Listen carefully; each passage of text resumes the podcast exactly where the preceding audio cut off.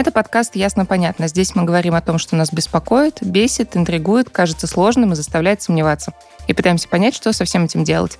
Это Ваня Алиса. Всем привет. Привет. Все детство у меня в родном Чехове со мной в комнате жила огромная пальма. Это было такое дерево, у которого ветви, они не просто упирались в потолок, а они растекались по нему где-то примерно наполовину комнаты. Честно, я ее в то время, когда маленькая была, подростком, терпеть не могла. Она постоянно ветками задевала меня, и, как мне тогда казалось, занимает слишком много места в и так небольшом пространстве.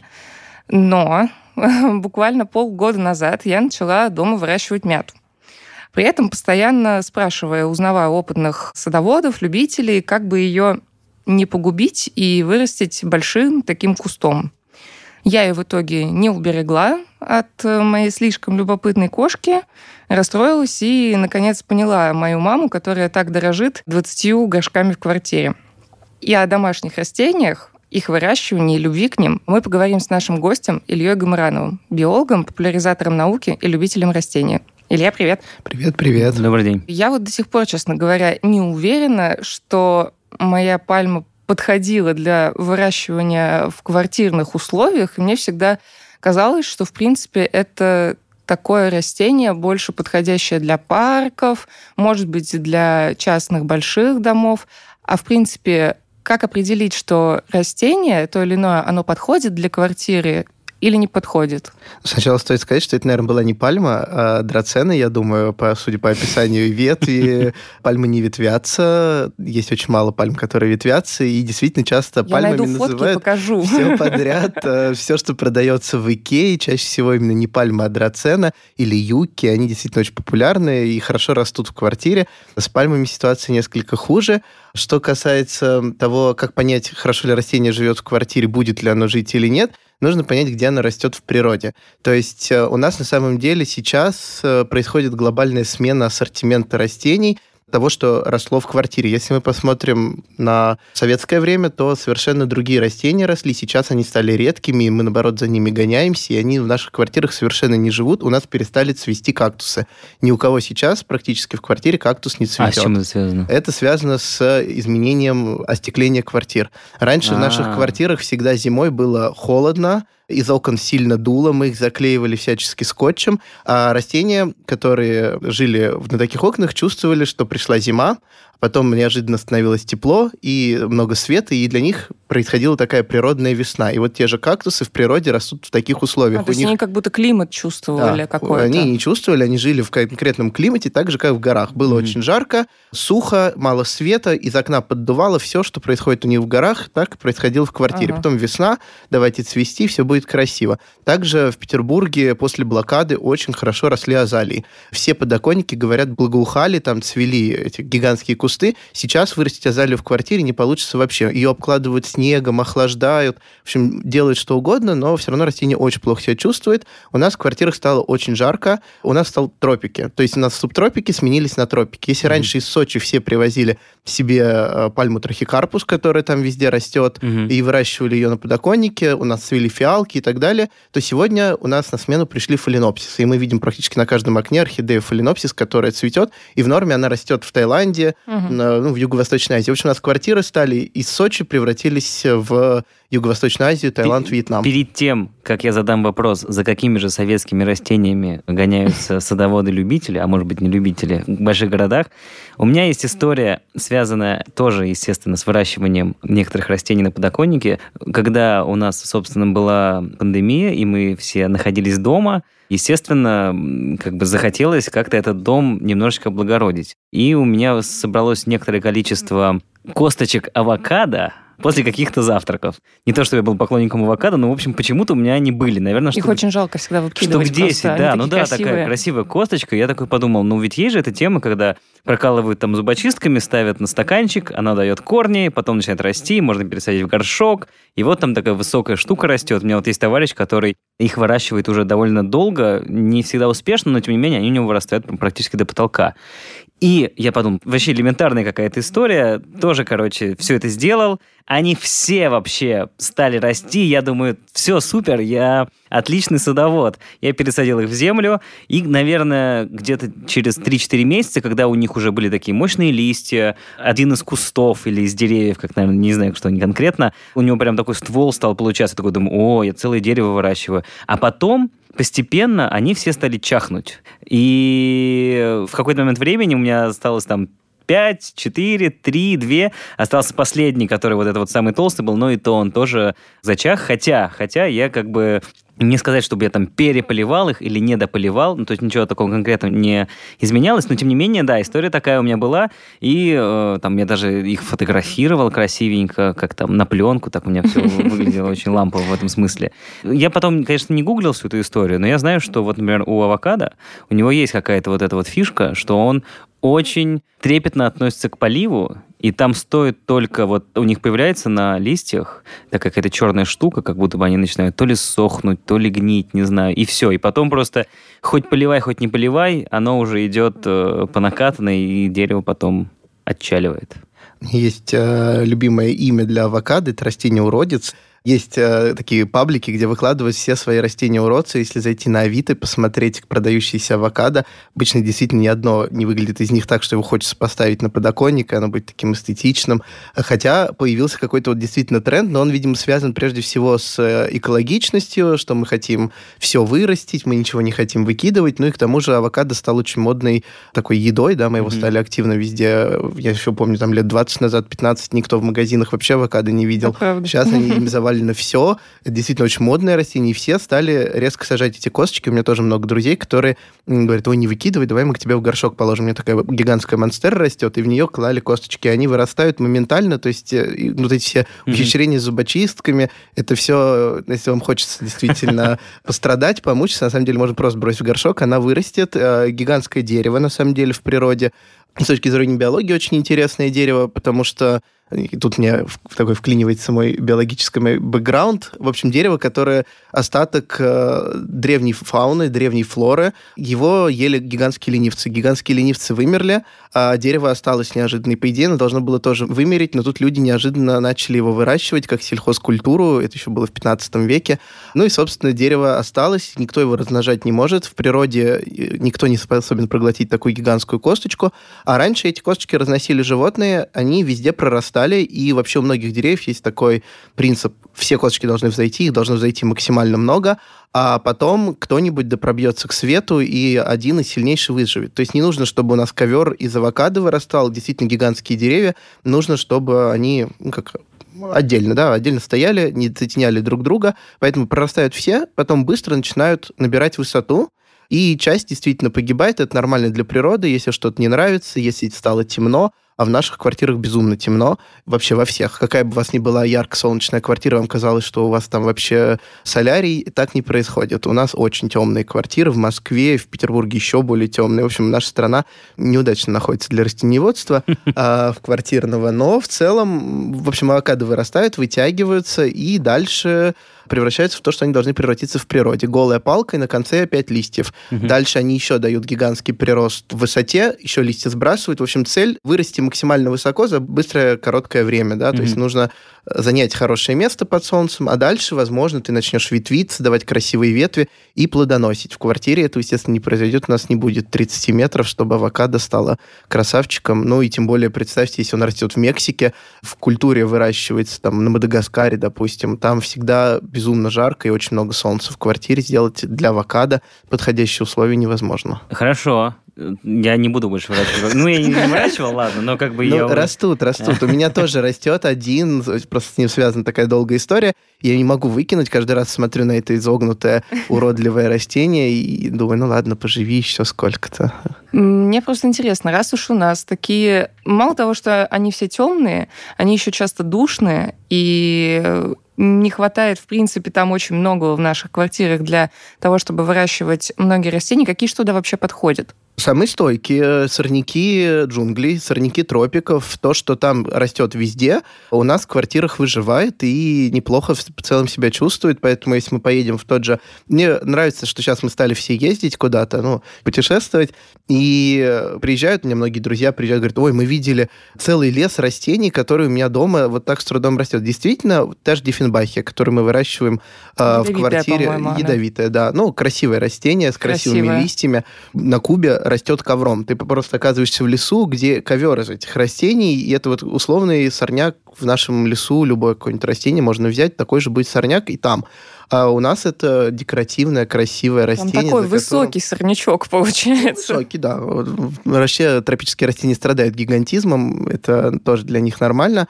В общем, все сорняки, все, что хорошо растет в Таиланде в отеле, в Таиланде по бокам дорог, все у нас замечательно себя чувствуют в квартирах.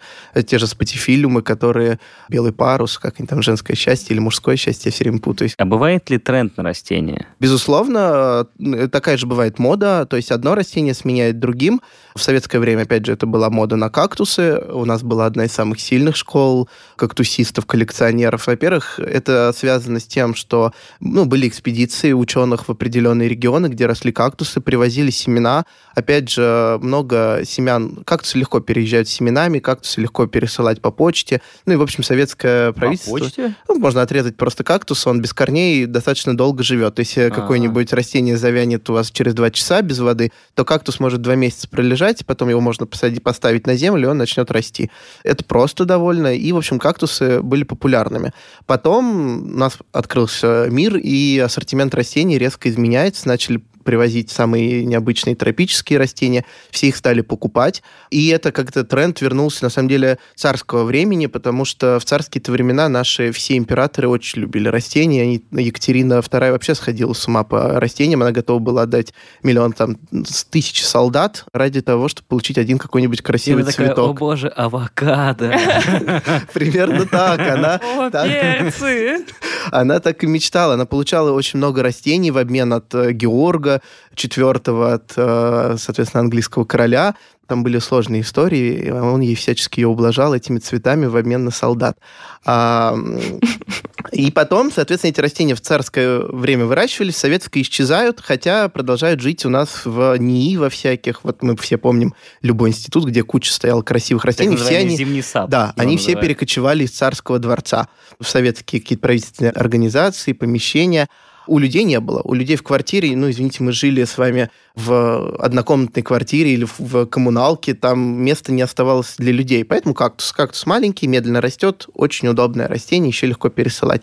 Потом пространство больше становится, появляются тропические растения, а дальше появляются соцсети, и в моду входят те растения, которые выглядят красиво на фотографиях. Это... А это когда вот примерно стало? Ну, на самом деле, если мы про нашу страну будем mm-hmm. говорить, то это, наверное, 2010, 2011 и далее. Соответственно, появились соцсети, появились айфоны, у всех все стали фоткать растения, все стали это делать красиво, а дальше еще и появляется тренд на шведский дизайн, соответственно, белые стены, и на их фоне красиво выглядят растения графичные. Mm-hmm. Сейчас, например, очень э, модно это растение с круглыми листьями, потому что круглый листик всегда смотрится очень эстетично, и если у него еще есть какой-нибудь разросшийся стебель, дальше тоненькая веточка, и на ней пять круглых листочков. Вот это тренд Инстаграма. И сейчас новая мода на розовые растения, потому что, конечно, растения с розовыми листьями, они очень требовательные, их очень сложно выращивать, и когда мы смотрим на каких-нибудь блогеров, опять же, из Европы или из Юго-Восточной Азии, кажется, что у нас тоже получится сделать такой сад из розовых англанем каких-нибудь, но... Mm-hmm. Но не сложно. получается. Ну, тяжело. У некоторых получается, но тогда мы живем в квартире, где висит розовая лампа, постоянно светит, А-а-а. постоянно влажно, и непонятно, растения живут для того, чтобы нам было хорошо, или мы живем для того, чтобы растениям было хорошо. Хорошо. Вот я не очень, конечно, там слежу условно за трендами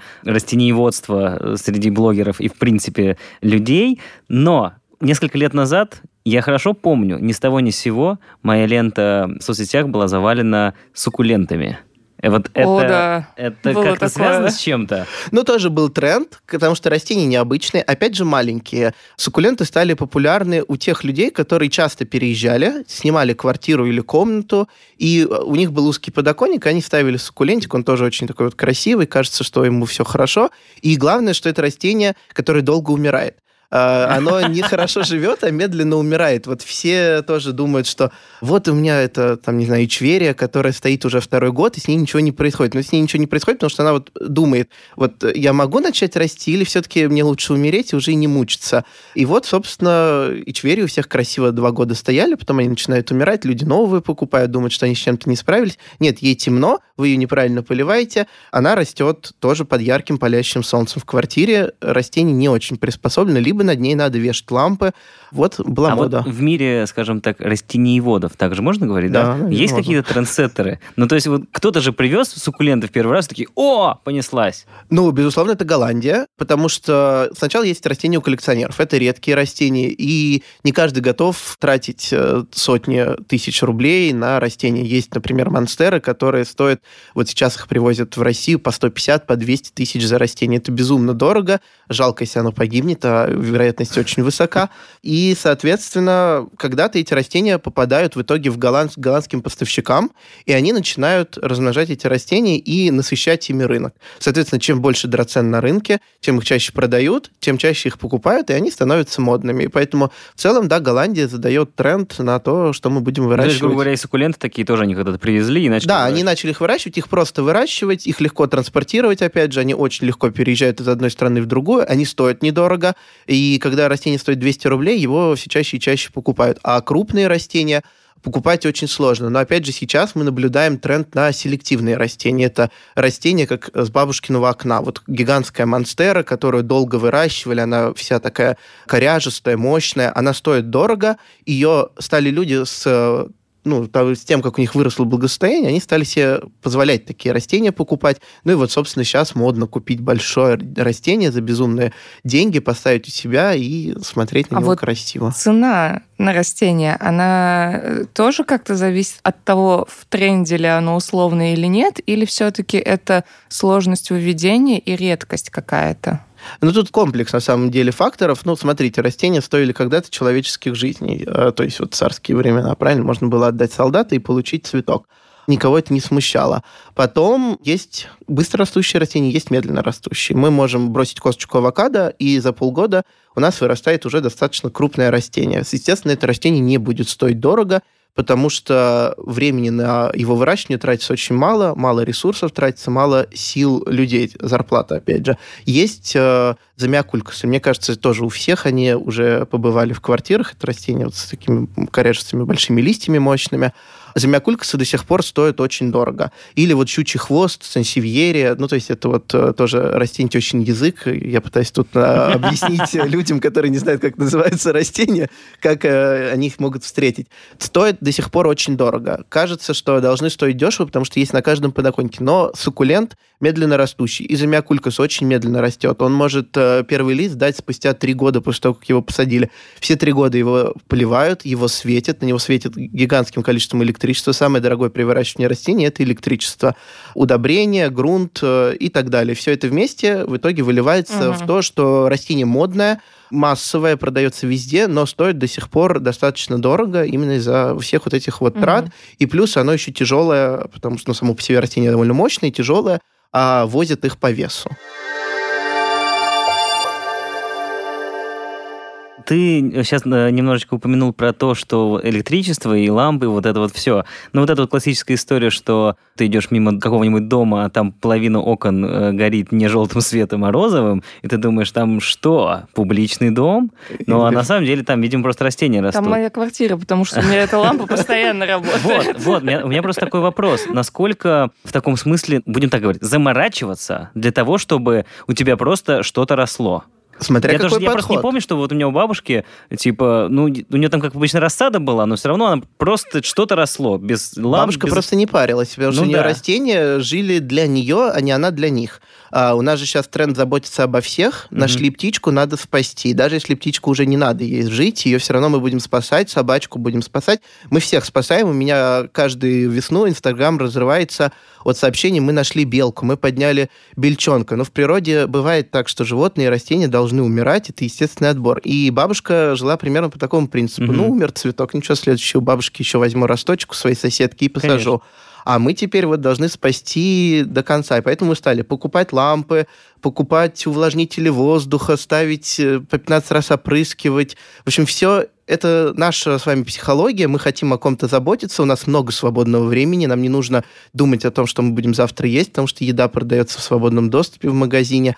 И вот мы это компенсируем уходом за растениями.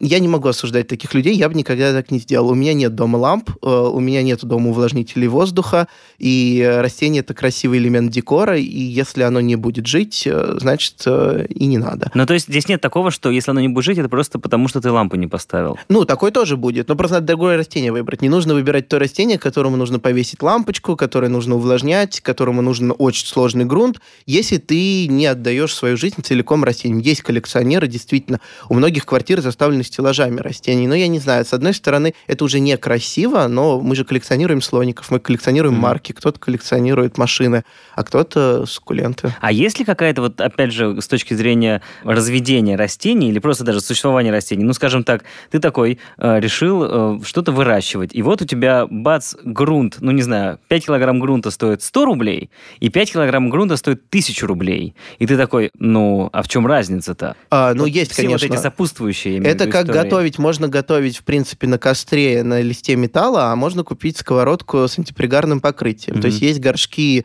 с автополивом, э, не знаю, можно говорить бренда или нет, Личуза. Это айфоны в мире горшков. Mm-hmm. А, то есть действительно пластик очень хороший, он долго не разрушается, там есть особый грунт, там хорошая система автополива. Ты покупаешь этот горшок и с большим удовольствием им пользуешься. Стоит он так же, как iPhone по сравнению с а. Другими телефонами. Вот. Но мы почему-то все покупаем айфоны, потому что это удобно.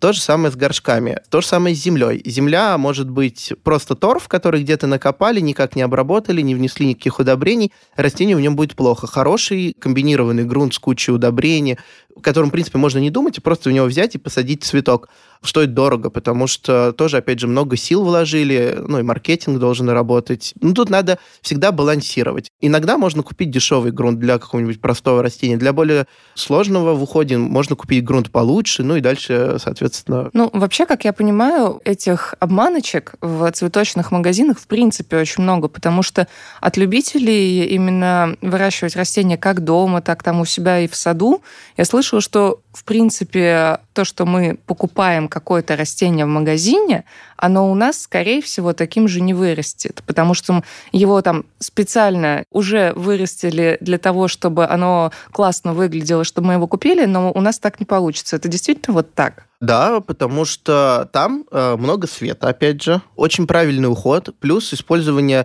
громадного количества удобрений, гормонов. Э, часто растения стимулируют э, гормонами, чтобы они быстро росли. Или, наоборот, сейчас используют разные гормоны, которые вызывают компактный такой размер у растения. И в итоге оно маленькое, кустистое, угу. очень красиво цветет. И вот кажется, что оно всегда будет таким красивым угу. маленьким зеленым кустиком. Естественно, дома мы перестаем использовать эти гормоны. Никто, я думаю, не колет Это свои что-то растения. вроде стимула такого, как ну, он да. там называется. Ну, как а. стимуляторы, да. Мы же с вами тоже, наш организм работает за счет гормонов разных и мы можем начать употреблять гормональный препарат для того, чтобы у нас начали расти волосы лучше, или, наоборот, начала расти грудь. Мы можем все это делать. То же самое можно делать с растениями.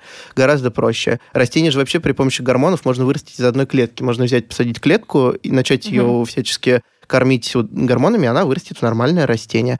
И это делают на заводах, на фабриках, как не знаю, на фермах по выращиванию растений. Плюс часто растения приходят не в земле. Если мы посмотрим на многие растения, они посажены в кокосовый грунт. Это вообще не питательная среда. Их просто поливают очень правильным набором mm. микроэлементов, э, и растение себя чувствует хорошо. И дальше его везут. Везут э, фурами, обычно еще иногда очень сложный путь. Представим путь сложного растения. Оно едет из Юго-Восточной Азии в Голландию, там его пересаживают, некоторое время держат э, при свете, дальше грузят в фуру, везут на биржу. Там его покупают поставщики. Дальше оно на фуре едет в нашу страну из Голландии несколько дней по морозу, часто не в очень хороших условиях, доезжает к нам, его привозят на оптовую базу, а из оптовой базы оно едет в магазин, а иногда в один магазин, а потом во второй. Все это время растение не получает ни света, ни питательных веществ, mm-hmm. его кое-как поливают. И получается, что из курорта растение резко переезжает в действительность, вот в обычную бытовуху, ему становится очень плохо, и если растение не сильное, у растения есть такое понятие бонитет. Ну вот мы с вами, кто-то заболел сегодня от мороза, а кто-то нет. Угу. А, просто устойчивость индивидуального организма. И получается, что фактически самые сильные выживают и живут потом в квартире, и, конечно, первое время они выглядят совершенно не так, им плохо, они пытаются акклиматизироваться, и мы им всячески должны в этот момент помочь. Поэтому, когда мы покупаем растение, мы его сразу должны поливать хорошо, мы должны дать ему достаточное количество света и так далее. А потом оно, может быть, уже и будет жить в более плохих условиях. Мой совет – покупать растения Савита. Они уже там настолько помучились и выжили. Если растение родилось в Санкт-Петербурге, и выросла там до большого размера при темной зиме, при полярном дне и так далее, то потом оно будет расти хорошо в квартире. А вот если оно росло в Голландии, не факт, потому что, ну, нехорошо ему. А нельзя ли брать в таком случае, если уж все-таки мы живем в такой, условно, не самой хорошей среде для растений, и сразу же выращивать, ну, условно, и дома, и повсюду какие-то растения, которые непосредственно к нам и привыкли? То есть, грубо говоря, приехать на рынок, взять саженец рябины, и поставить ее себе. Но теперь мы тогда должны сразу подумать, где растет рябина. Рябина растет на улице, где есть зима. Без зимы оно жить не может. Соответственно, ну, мы в квартире должны ему сделать подходящую зиму, минус ага. 30, и тогда рябина будет чувствовать себя хорошо. На этом строится, например, выращивание бонсай деревьев. Это часто действительно э, деревья, которые сбрасывают листья, потому что бонсай это вообще традиция наблюдать за тем, как меняется растение в течение времени, в течение года. Соответственно, должно покраснеть листва, сброситься, дальше распускаться весной и так далее. Для всего этого нужен подходящий климат, и часто люди для этого строят теплицы, зимуют растения в холодильниках, в погребах и так далее. Соответственно, если мы берем растение с улицы, оно никогда в нашей квартире расти не будет. Это традиция посеять, опять же, дуб, набрать желудей, угу. и потом почему-то дуб, э, когда зимой плюс 25 становится жара, нет света при этом. Это тоже очень важно, что при этом у нас в квартире нет света. У нас очень жарко и отсутствует полностью зимой освещение. Соответственно, приходится, растение очень тяжело, оно погибает. Если мы ему сделаем холод, зиму, да, у вас рябина будет расти. Ну, то есть, грубо говоря, поставить ее просто на балкон. Тогда есть шанс, что корни промерзнут, потому что земля не промерзает. Не будет рябина а, расти в квартире, даже не пытайтесь, Я... сосна ну, не будет. Ни одно наше растение не будет расти. Субтропические у всех по-разному. Вот у меня в квартире удивительным образом растут субтропические растения, росли. Сейчас я сменил, правда, квартиру, и вот посмотрим, что будет. У меня было очень влажно, и я люблю очень холодный, ну, я люблю холод. Я отключаю все батареи, мне никогда зимой не включено отопление, и я еще открываю окна проветрить. То есть вот 19 градусов мне нормально. И mm-hmm. рядом со мной пальмия, которая в Сочи растет в таких же условиях, ей тоже хорошо. Но, например, у моих родителей, где жарко, и мои родители любят очень такое сильное отопление, у них эти растения не выживают вообще, они сразу погибают. То есть еще зависит от того, какой вы любите климат. Ну, то есть а, они погибают, они, они засыхают? Засыхают, они вытягиваются, у них становится, появляется много болезней из-за сухого воздуха. Опять же, иммунитет ослабляется, все паразиты начинают на них размножаться активно. Ага. Дальше растение еще становится слабее, дальше оно уже не справляется и погибает, высыхает обычно, да. Или сгнивает, если вы его заливаете сильно. Это, мне кажется, более частая история про то, что корни начинают гнить, как правило. Но мне кажется, что у меня вот с авокадо примерно такая история и была. Да, Но... потому что мало света, листья не вырастали, а вы его продолжали поливать, да, потому что да. вам казалось, что все нормально. Там корни начали погибать, а если на них еще налить воды, то они гнить начинают. Какие еще есть ошибки при домашнем выращивании из а... распространенных? Неправильно подобранный грунт, потому что, опять же, все сажают просто универсальный грунт, или часто бывает опять маркетинговые уловки земля для кактусов. Обычно она не подходит для кактусов, ее все равно надо правильно смешать. Редко бывают хорошие грунты, соответственно, из-за этого нарушается режим полива. Потом люди стараются отставить от света, опять же, они думают, что яркий солнечный свет для растения плохо. Нет, неплохо.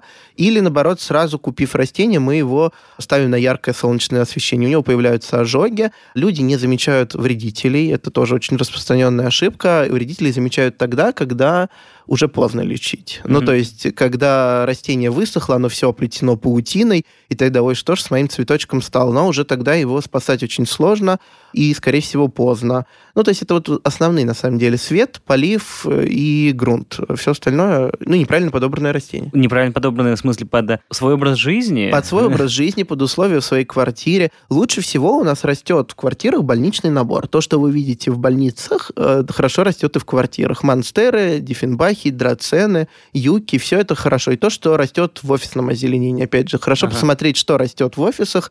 Это изомиокулькасы, спатифилиумы. Я видела у тебя на Яндекс.Кью в каком-то из ответов или в каком-то из постов по-моему, ты публиковал фотографии таких больших горшков с балкона, и там растет картошка и морковь. Может быть, ошибаюсь, может быть, не у тебя было, но вроде у тебя. Я прекрасно понимаю, там, почему выращивают авокадо, там, почему какие-то цветочные растения. Но интересна мотивация вырастить э, дома морковь или картошку. Вот э, это именно интерес или это даже из практических каких-то целей тоже можно делать? Ну, из практических можно, на самом деле. Ничего не мешает нам вырастить на балконе в нескольких катках картошку. Другой вопрос, что вы ее не вырастите в масштабе, в том, котором вы едите картошку. То есть мешок картошки вырастить на балконе вряд ли получится, но какое-то количество картофеля, да, без проблем вырастает. Также можно огурцы выращивать, можно выращивать помидоры, все это без проблем растет на наших э, подоконниках летом, да, на балконах и можно даже собирать урожай какой-то. Ну, правильно, чтобы обеспечить себя помидорками черри на не знаю, весь год это нужно засадить, э, ну, не один ну, балкон. Мы представляем, наверное. сколько, да, бабушки выращивают картофель. Но обычно я помню, что ты едешь и весь день окучиваешь этот картофель, который уходит до горизонта. Но вот так же и с помидорами. Заходишь в эту теплицу, а там этих помидоров до конца этой теплицы засажено. В принципе, несколько растений, конечно, даст вам урожай, и вы порадуетесь. То есть обычно это действительно у меня вот сообщество «Одинокая помидорка» на Q именно так потому, называется, потому что люди действительно, когда у них вырастает первый помидор, они очень радуются. Ну, типа, вот, наконец-таки я смог, я посеял семечку одну, а тут выросло целое растение, зацвело, потом на нем появился плодик, еще и который покраснел. Это сколько действий, и я вроде к этому причастен. Это же как здорово. Я вот этот помидор, и человек ее срывает, фоткает в Инстаграм, говорит, вот она моя, там, одинокая первая помидорка это скорее именно чувственное какое-то. Ты привязываешься к этому растению, ты начинаешь за ним ухаживать. Ну, вот это вскормил от и до, твой ребенок фактически. Практического в этом, наверное, мало. И с точки зрения экологии тоже вряд ли вы сильно поможете экологии с этим, не купив э, баночку помидор, потому что вы, скорее всего, ну, реально вырастите 20-30 помидорок на вашем подоконнике, а потом их съедите быстро. Ну, можно же выращивать э, что-нибудь не такое прям овощное, а что какой-нибудь укроп, например, петрушку. Да, можно зелень выращивать, она хорошо растет, ее можно стричь весь все, все лето и, в принципе, употреблять в пищу. Опять же, с мятой такая же история. Мята очень быстро растущая трава, и, в принципе, если вы регулярно употребляете мяту в чай, то да, почему нет, можно тимьян посадить тот mm-hmm. же. Все это будет у вас э, летом, вы будете класть это в чай, но у вас будет дальше расти. Э, но, опять же, тут надо понимать, что зимой мы это, мы с этим прощаемся. Оно у нас не зимует на подоконнике, либо вы это высаживаете около подъезда. Я так делал. Я сажал на балконе, летом у меня все росло на балконе, а осенью я высаживал около подъезда. И со временем территория mm-hmm. около подъезда вся была озеленена, там росла всегда мята, тимьян и так далее. А они переживают зиму, да? Да, они хорошо у нас зимуют, а. вот, но просто надо понимать, что у вас в условиях квартиры это не перезимует. Опять же, нужна зима, нужна прохладная зима. А возле подъезда они там, э, та же мята, допустим, ну, там же такие прям ветви вырастают, не сломается, ничего с ней не будет от снега, например. А она же отмирает полностью на зиму, а ну, весной корни, начинает новые расти, да? только корни зимуют, да, mm-hmm. и она очень быстро ковром все заполняет. То есть это такой хороший газон, который не надо стричь. Можно ли дома выращивать мох? А, можно, есть примеры. Но опять же, надо все сделать подходяще. Нужно повесить лампу, нужно а, сделать а, для систему... мха нужна лампа. Он точно. очень любит тоже свет. Э, нам кажется, что на самом деле в лесу очень темно внизу. Там, где растет мох, там не темно. Сосновый лес, в котором чаще всего много мха, это один из самых светлых лесов в нашем климате. Поэтому мох очень любит свет. Если он растет на сбоку дома, то, скорее всего, на него падает палящее солнце, рядом течет труба Э, из которой постоянно сочится вода, и надо сказать, что дождевая вода – это, на самом деле, одна из самых чистых, потому что там мало солей, э, в общем, такой хороший, ну, не дистиллированная, но такая хорошая бутылированная вода. И в условиях квартиры мы должны сделать то же самое. Мы должны сделать яркий свет, регулярный полив, высокую влажность вокруг, то есть обычно их сажают поэтому в какие-нибудь контейнеры, ага. но при этом лампа не должна перегревать. То есть тогда еще и должна быть хорошая вентиляция. Если заморочиться, то в целом мхи растут. Ну, еще есть тропические мхи, они тоже неплохо растут, потому что, опять же, любят более высокую температуру, но без флорариума, без террариума вам не, не получится выращивать растения. Ну, это такой уже более, э, более, наверное, профессиональный подход, судя по всему. Ну, надо поставить флорариум, нужно задуматься о системе автополива, при этом туда нужно заливать воду из обратного осмоса, вряд ли у кого-то дома стоит э, система установка, да, система фильтрации, как это делают в. Ну, я так понимаю, в принципе, практического никакого применения у МХАТа, в общем-то, нет. Он просто будет вот так вот как-то облеплять. Кстати, я даже не понимаю, как он будет что-то облеплять. Ну, красивый зеленый ну. шарик, камушки, он будет обрастать так же, как это делает в природе. Ну, а, ну, в принципе, красиво. даже на своей собственной стене можно вырастить, по большому счету. Но оно заплесневеет быстрее. Да, не прикольно получится. Я очень скучаю по своей мяте. Вот. Мне до сих пор очень жаль, что моя кошка любит растения, и она сожрала два растения у меня. И мне интересно вообще, есть ли какие-то способы, чтобы у тебя в квартире и животные жили, и, и муж. Э, животные муж уживаются, а вот животные растения не очень. А как же растения мужегоны и так далее, моя любимая. Как-то женщина говорит, почему у меня э, не складывается с мужем. Хочется сказать, что, в общем, растения не виноваты в этой истории, надо на себя посмотреть. Вот, но на самом деле с кошками ну, какой? Во-первых, кошки редко едят ядовитые растения. На самом деле, ни одно животное не будет есть mm. просто так ядовитое растение. Особенно, чаще всего, ядовитые растения, они еще и горькие. Вот ребенок маленький может с удовольствием пойти намазаться. У меня были примеры, когда дети мазались соком молочая, а потом у них, они все были красные, потому что действительно у них там дерматит начинались сильные. И вот если у вас ребенок, тогда стоит задуматься, какие растения нужно сажать, что не нужно сажать колючие, не нужно те, которые течет сок у них ядовитый и так далее. Кошка не пойдет грызть диффенбахию, потому что она ядовитая и горькая. Mm. Один раз поест, даже если отравится, второй раз уже есть точно не будет, насмерть не отравится. Главное. Иначе бы они все в природе уже давно бы умерли, и кошки бы умерли, и диффенбахи. То есть у них такой... Они догадываются, как друг другу указать, что не нужно меня есть. Но есть много растений, которые быстро растут, и в целом, если кошка их будет есть, ничего страшного не произойдет. Те же хлорофитумы разрастаются очень быстро, а, и кошки их подъедают, никаких проблем с этим нету. Можно ставить растения высоко, Опять же, есть много лиан, которые, до которых Это кошка не доберется. не работает. У меня собака. Я просто слышала, кстати, что помогает, например, апельсиновые корки разложить. Да, неприятные разные запахи, э, потому что кошки хорошо это чувствуют. Можно вставлять зубочистки в горшок, чтобы не разрывали это колючий ага. горшок, э, кошка не полезет туда. Можно брызгать на кошку из пульверизатора. Это не поднимет влажность в воздухе, но испугает кошку. Вот, и она больше не будет есть. Ну, то есть, если вы ее 10 раз побрызгаете, скорее всего, на 11 раз она не подойдет. Ну, или подобрать то растение, которое действительно кошка не ест. Ну, какие-то такие, мне кажется, простые советы. Лук. Кактус посадите большой, колючий, она вряд ли его будет есть. Ну и так, завершая, все-таки надо задать этот вопрос, который был озвучен в самом начале. Мы его протянули через э, весь наш эпизод. Ну, не знаю, топ, наверное, сколько их там наберется? Ну, 4-5, хотя, наверное, больше советских растений, за которыми гоняются, э, ну, собственно, растениеводы, и которых сейчас стало все меньше и меньше. Не растениевода, в смысле растения. А, но на самом деле гоняться стали за ушедшими старинными сортами те сорта, которые стали потихонечку исчезать, потому что в какой-то момент их вытеснили модные растения. Вот те же бегонии. Я сейчас хожу на... Смотрю, у меня в подъезде растут бегонии, такие растения с очень красивыми декоративными листьями. И некоторые сорта бегоний а, можно увидеть только в старых подъездах и в ботсадах, где их стараются сохранить как редкие коллекционные экземпляры. На наших подоконниках они исчезли только из-за того, что и в какой-то момент заменили более модные э, голландские сорта. А редкие это именно вот эти вот такие, они фиолетовые в пятнышко. Это вот эти редкие или нет? Там много разных. На самом деле бегоний гигантское количество, но сложно описать на в подкасте, не, не без картинки, как это выглядит.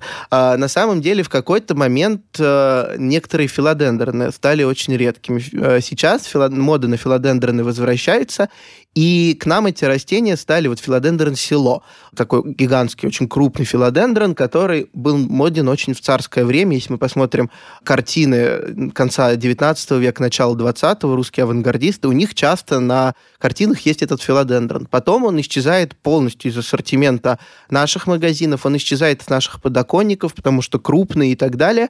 А сейчас он к нам стал возвращаться из Голландии. То есть он проделал такой сложный путь и вернулся к нам из Голландии. Есть замечательное растение стрелицы Николая, безумно модное. Сейчас тоже каждый подоконник, э, на нем растет стрелица Николая. Названо в честь нашего великого князя Николая Регелем в нашем ботсаду в Санкт-Петербургском. Это растение впервые стало известно в нашей стране, научному миру. Дальше распространилось в Европу. У нас оно полностью забывается и возвращается к нам из Голландии.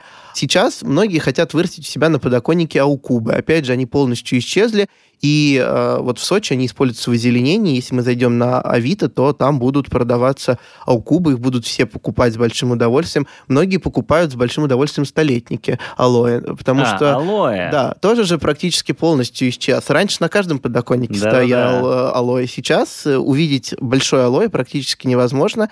И если мы зайдем на Авито, то там действительно будут огромные кусты вот этих бабушкиных алоэ продаваться за очень большие деньги. Опять же, в керамическом... Серьезно? Да, керамический красивый горшок, вот этот старинный керамический горшок, который весь потек, на котором ага. такие разводы соли есть. Вот они сейчас, например, самые дорогие эти горшки. Моя мама может озолотиться. Да, можно, в принципе. Я, а я знаю, что алоэ, его еще э, соседи друг другу пересаживали тем, что просто брали вот эту вот э, веточку, да. и типа ее сажаешь в воду, и она начинает давать корни. Ее можно просто вообще отломать, воткнуть в горшок, и она будет расти. Но дорастить его до такого гигантского размера нужно много лет. Действительно, mm-hmm. очень медленно растущее растение.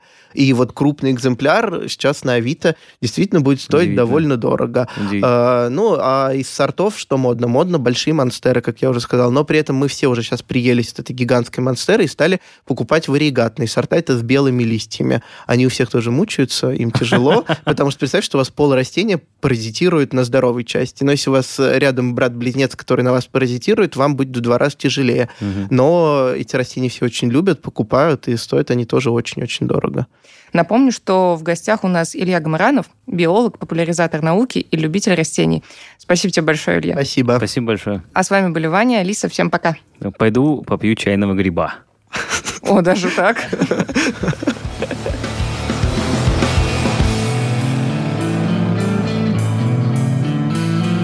Есть на